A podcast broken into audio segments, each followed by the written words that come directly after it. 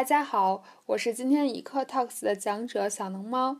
今天想跟大家分享的主题是自由职业是一种什么样的体验。我先自我介绍一下，我现在是北京的一名自由摄影师，拍孩子也拍姑娘，最喜欢拍生活中自然的照片。二零一三年辞职以前，我是一名互联网公司的产品经理。也就是说，摄影行业对我来说也完全是全新的行业。现在回过头来看三年前的决定的时候，我也觉得自己勇气可嘉。从零开始到一个新行业，未来的路是完全不可预知的。然后我就这么斩断了自己的退路，进行赌一把。我从小呢是个很内向的人，不喜欢和陌生人打交道，在公共场合也不太爱说话。所以以前的那些年，我从来没有想过自己会创业，因为我觉得内向的性格对于创业来说应该是个阻碍。直到二零一三年，我即将满三十岁的那一年，我开始有了一些模模糊糊的想法。我想着，要是能自己一个人做点什么就好了。这个思考的过程特别像用筛子筛面粉的过程，把杂质去掉，然后留下精髓。后来我发现，我想要的东西可以归结为两个字，就是自由。有了这个自由的目标，我就开始思考怎样才能实现这个理想。想要自由，我觉得最关键的有两点：第一，拥有一个可以养活自己的技能，然后能创造出有品质的产品，这个也是核心竞争力；第二呢，就是要豁得出去失败的决心，并且可以承担失败造成的损失。在这两点之外，还有一点也很重要的是，如果你能获得家人的支持，那这条路应该就可以走得更顺利一点。而对自由的定义，我也有自己的想法。比方说，不加班，价值观不会崩塌，要有节操的做事儿，然后可以给生活分配更多的时间来获取更多的幸福感。为此，我当然知道，如果有收获，就一定要有付出。所以，我愿意牺牲掉稳定的收入，以及多年的产品工作经验。当时身边有很多的朋友和同事都觉得特别惋惜。我爸妈呢，虽然从来没有给过我什么压力，但是也能感觉到他们的疑问和担心。其实当时的我，反倒是对未来担心最少的那一个，因为自由和稳定不可兼得，势必要有所放弃才行。经过了这样一层一层的思考以后，我的想法就聚焦到了摄影上。摄影是我多年的爱好，平时也会给家人朋友拍照。这个时候有个朋友正好找到我说要给他的小孩拍照，并且愿意以付费来支持我。这件事儿给了我特别大的触动，也是很大的动力。在那个要跳槽还是要继续待着的很犹豫的节骨眼上，推了我一把。然后我就辞职了。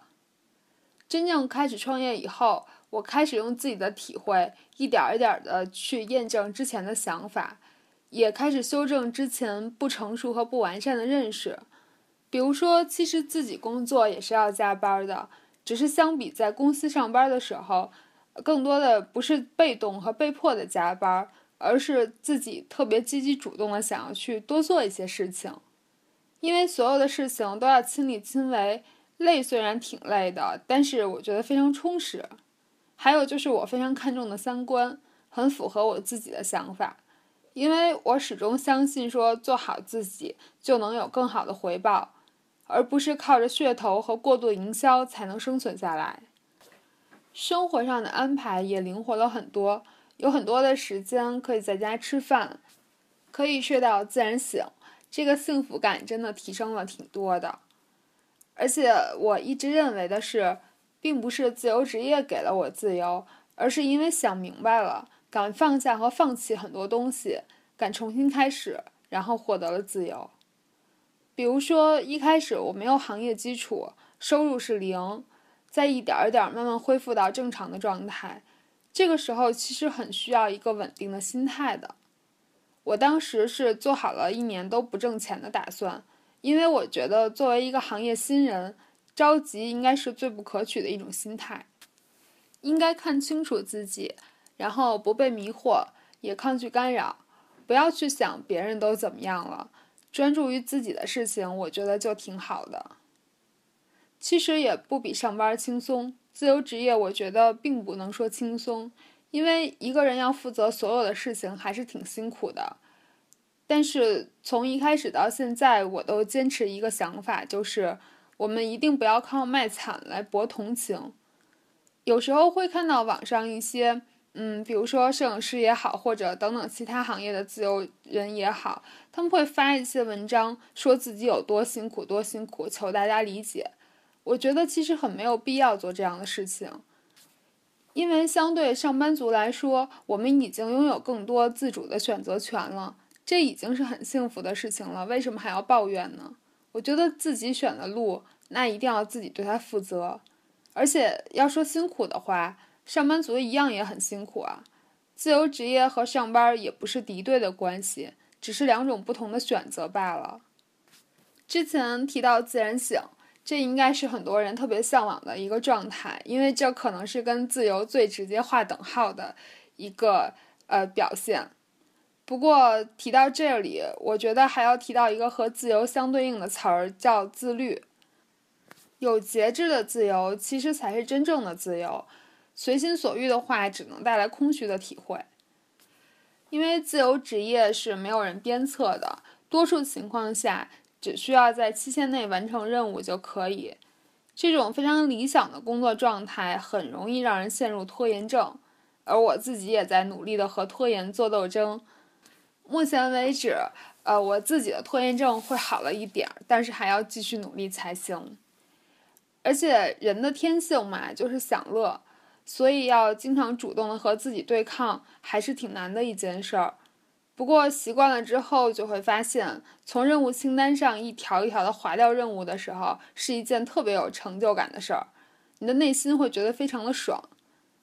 而且在特别难的任务完成以后呢，我都会给自己一个奖励，比方说吃一顿好的，或者买一个一直特别不舍得买的东西。来激励自己，下次要更有效率的完成工作。前面也说起过，我是一个挺内向的人，所以在最开始的时候还担心这个内向的性格会给自己造成阻碍，因为摄影师这个工作性质，每一次拍摄都得跟陌生人打交道，并且在短期内还要跟很多的陌生家庭打交道。当时的我的话，在心里想想，这还是一件挺发怵的事情。记得第一次拍摄之前，一路上我都特别忐忑的开着车，但是很奇怪的是，等到了客户的家里，这种紧张感就莫名其妙的消失了。而且因为拍摄工作需要非常专注于镜头后面，所以也不用很担心没话说的时候会冷场。那个时候我感觉到的是，我手里的相机简直是我最亲密的伙伴，只要相机在我手里，我就不会觉得怯场。在后来的很多拍摄中，我逐渐发现，内向反而变成了一个我的优势。因为不爱说话，于是更喜欢观察，这样就可以用更细腻的视角去观察眼前的事情，然后拍下来。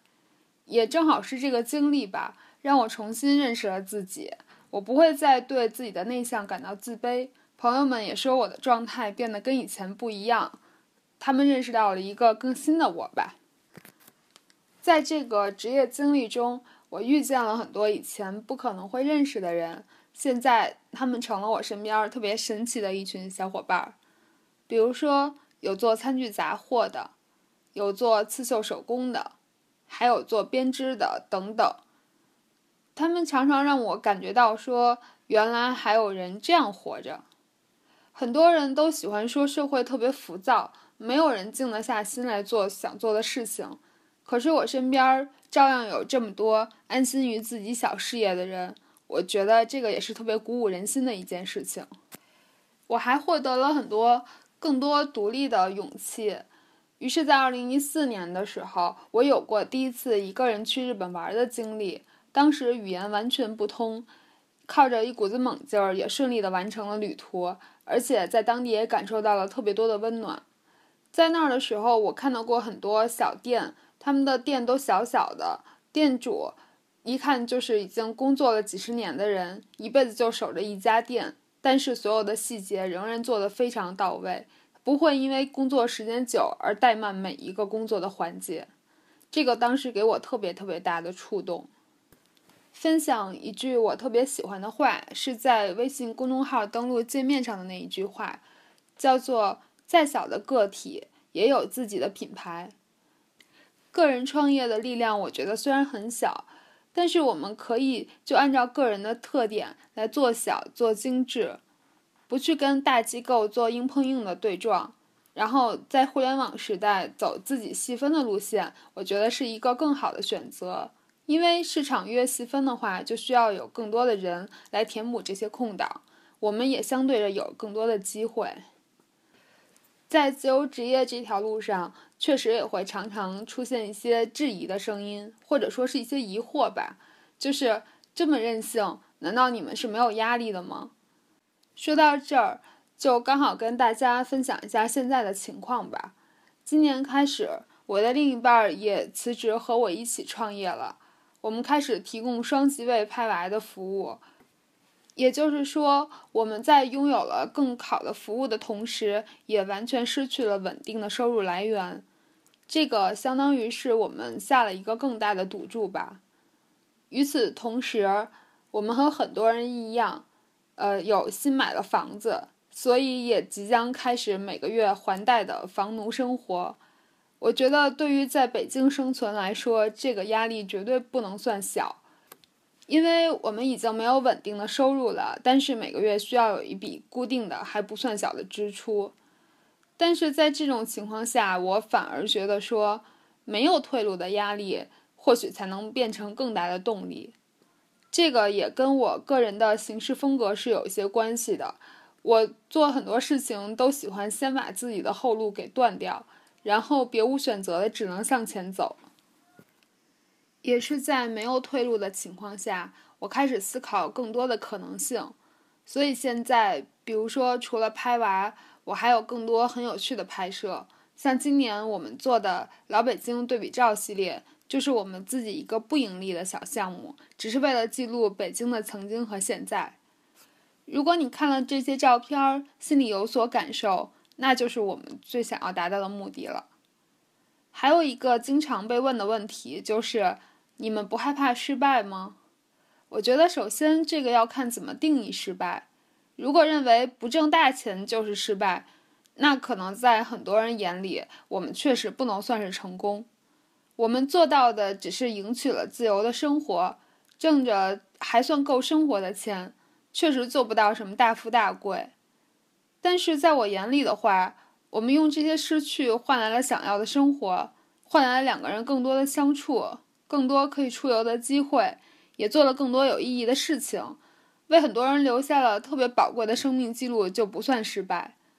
包括我自己，我觉得我比以前更自信、更勇敢一些，这都是特别大的一种收获。而且我们其实也没想过要做的多大才行。把能做好的做好就已经很知足了。这么说稍显得有一点理想主义，可是我觉得如果没有一点理想主义的精神的话，确实是没有办法创业的。如果硬要往现实了说，就是真的失败了怎么办？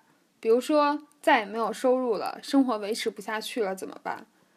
我记得在我刚辞职的那一年，在知乎上我回答过这样的问题。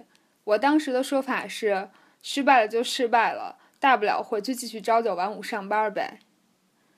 如今我们是两个人做这件事情了，但是我觉得答案依旧没有变，那就是大不了就我们两个人继续回去上班呗。其实我还是想说，别想那么多，别看别人怎么样。如果你有自己想做的事情，并且有条件去做的话，那就尝试一下吧，至少以后不会后悔。今天非常感谢大家听我唠叨，让我把这三年的一些小小的心得分享出来。如果以后有机会，我们再见吧。